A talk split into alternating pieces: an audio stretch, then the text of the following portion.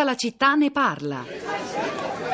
Signori, il tempo delle parole è finito. L'unico sentiero verso il cambiamento è quello delle armi e delle bombe. Polizia! Polizia! Ragazzi! Andiamoci! Ok, i bianchi con i bianchi, i neri con i neri. Quegli uomini stavano gettando le basi per una rivoluzione armata. Avranno bisogno di un buon avvocato. Il migliore. Mandela. Nelson! Devo avvertirti, ci siete tutti dentro. Piacere vederti. Se uno salta, saltate tutti. Morirete? Non accetterei il caso. Cerco di salvare le vostre E vite. io sto cercando di salvare la tua. Cosa hanno fatto di così sbagliato questi uomini? Si sono opposti all'apartheid. Noi vinceremo.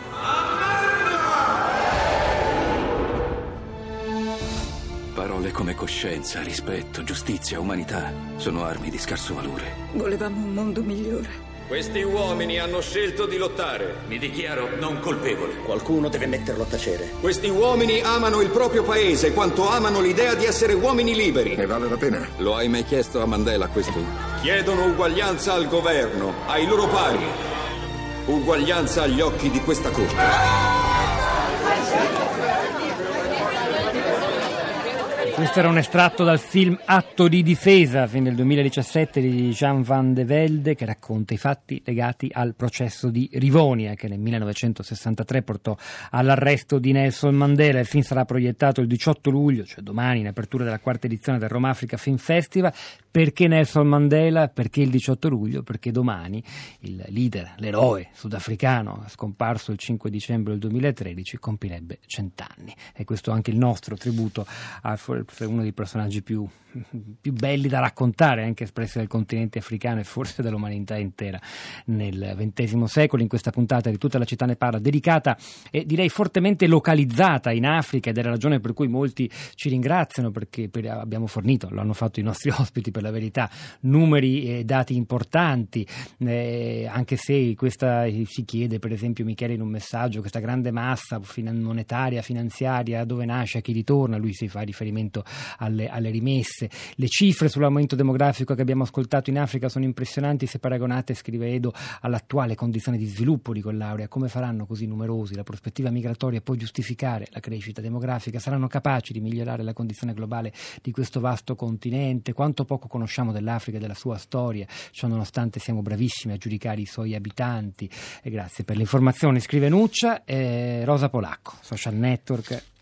Ciao Pietro, buongiorno, buongiorno a tutti. Parto anch'io da Mandela, cioè da domani, perché è il Mandela Day e c'è un hashtag su Twitter che sta già eh, vivacizzando le timeline, le bacheche, i profili eh, in, giro, in giro per il mondo, perché chiaramente non è un profilo che viene usato solo da noi. Eh, sono molte le citazioni, le foto, i video, le iniziative, i ricordi. Ne ho uno qui davanti, Klaup, scrive eh, Mandela Day è sempre stato il giorno della libertà, dell'uguaglianza e spero che ogni suo insegnamento possa attraversare mercoledì tutte le generazioni perché battersi per i diritti delle persone non è mai sbagliato. C'è un'altra segnalazione mm, interessante che ho trovato su Twitter mm, sul profilo di Clara Per Caso che annuncia che a settembre a Napoli apre una libreria indipendente dedicata a Nord Africa e Medio Oriente in via di Santa Chiara nel cuore del centro storico di Napoli.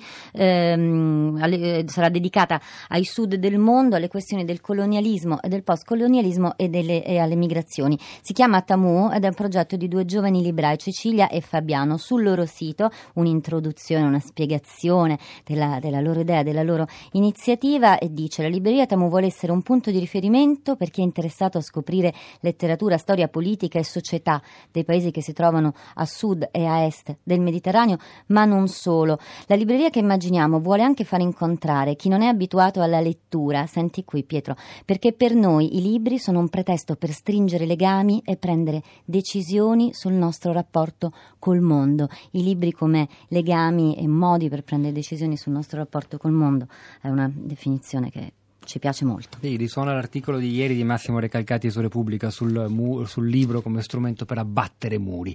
Allora andiamo ad ascoltare ora la voce di Raffaele collegato da Roma. Buongiorno Raffaele, benvenuto. A lei.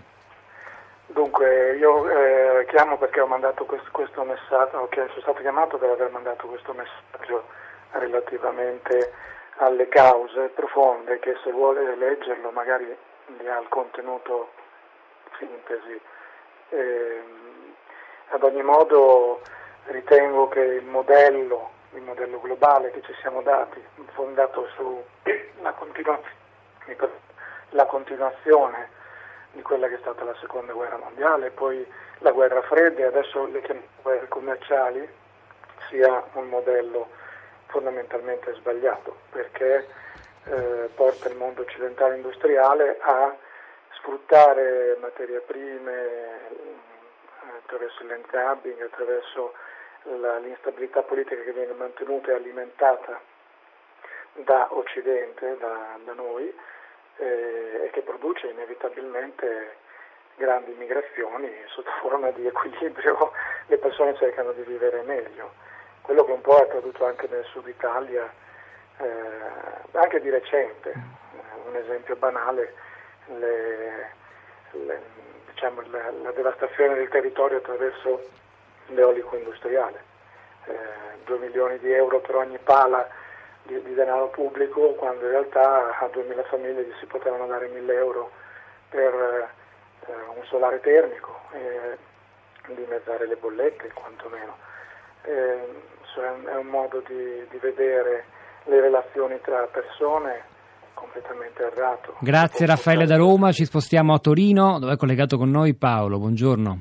Eh, salve, salve.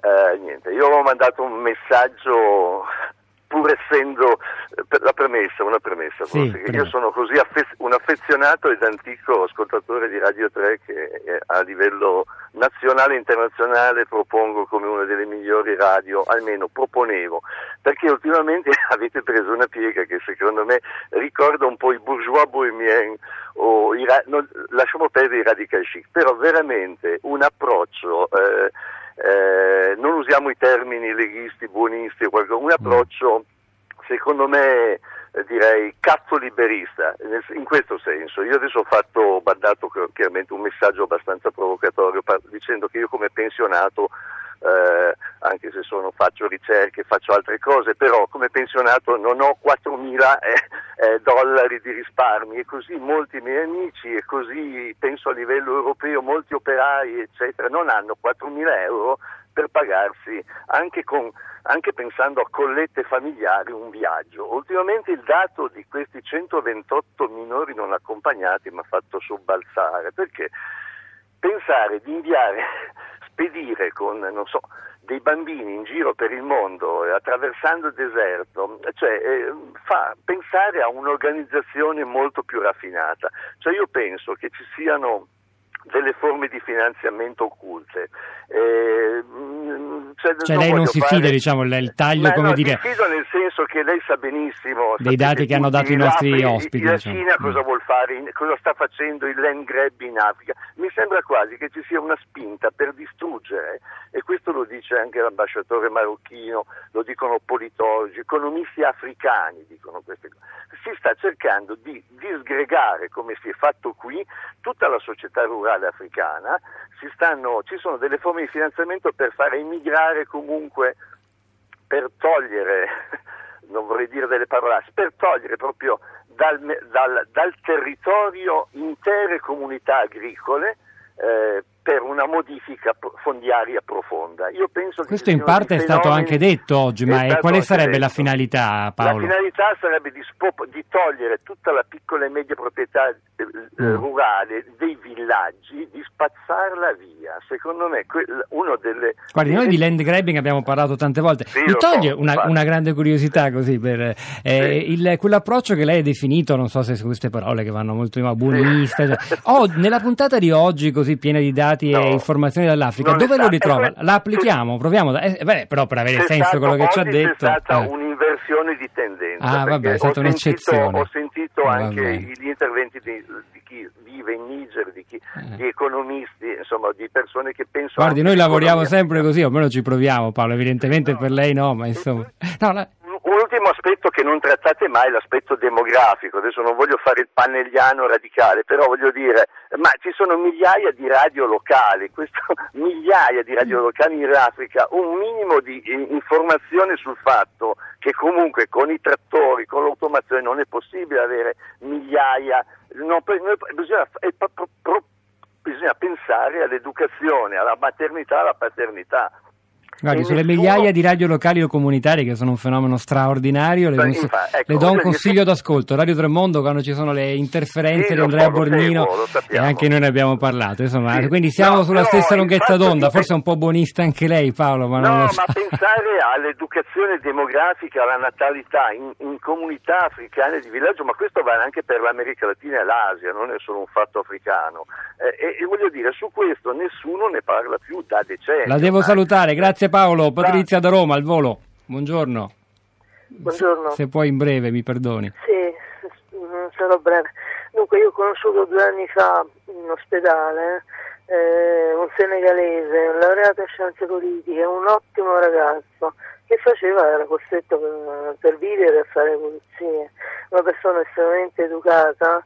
Eh, lui era venuto con l'aereo, non per questi viaggi della speranza e, e sperava insomma, per parlare della meglio gioventù di cui parlava la signora Pia. Capito, lei ha tro- ne ha trovato un esempio concreto, ma, un ma anche quelli concreto. che vengono in barca credo rientrano in questa categoria. Sì, certamente. Grazie davvero Patrizia Rosa. Allora, dal nostro profilo Facebook c'è Massimo che dice in Africa le migrazioni interne sono antichissime come lo sono anche i conflitti fra nomadi e sedentari, certamente antecedenti alle invasioni coloniali che hanno sfruttato le divisioni tribali in mille modi. Poi c'è Nino, secondo quale perversa congettura si criminalizzano gli esodi rendendoli di fatto tragici? Per cosa ci si schiera se non per un dominio blindato e insindacabile, perché non ci si riconosce in chi è diverso per contingenze ambientali? Le ragioni azzardate sono tutte degradanti per l'umanità. È il momento di Radio Tremondo, hanno lavorato a questa puntata di Tutta la città ne parla, Luca De Ioris alla parte tecnica, Manuel De Lucia in regia, Pietro del Soldà e Rosa Polacco a questi microfoni, al di là del vetro Cristina Faloci,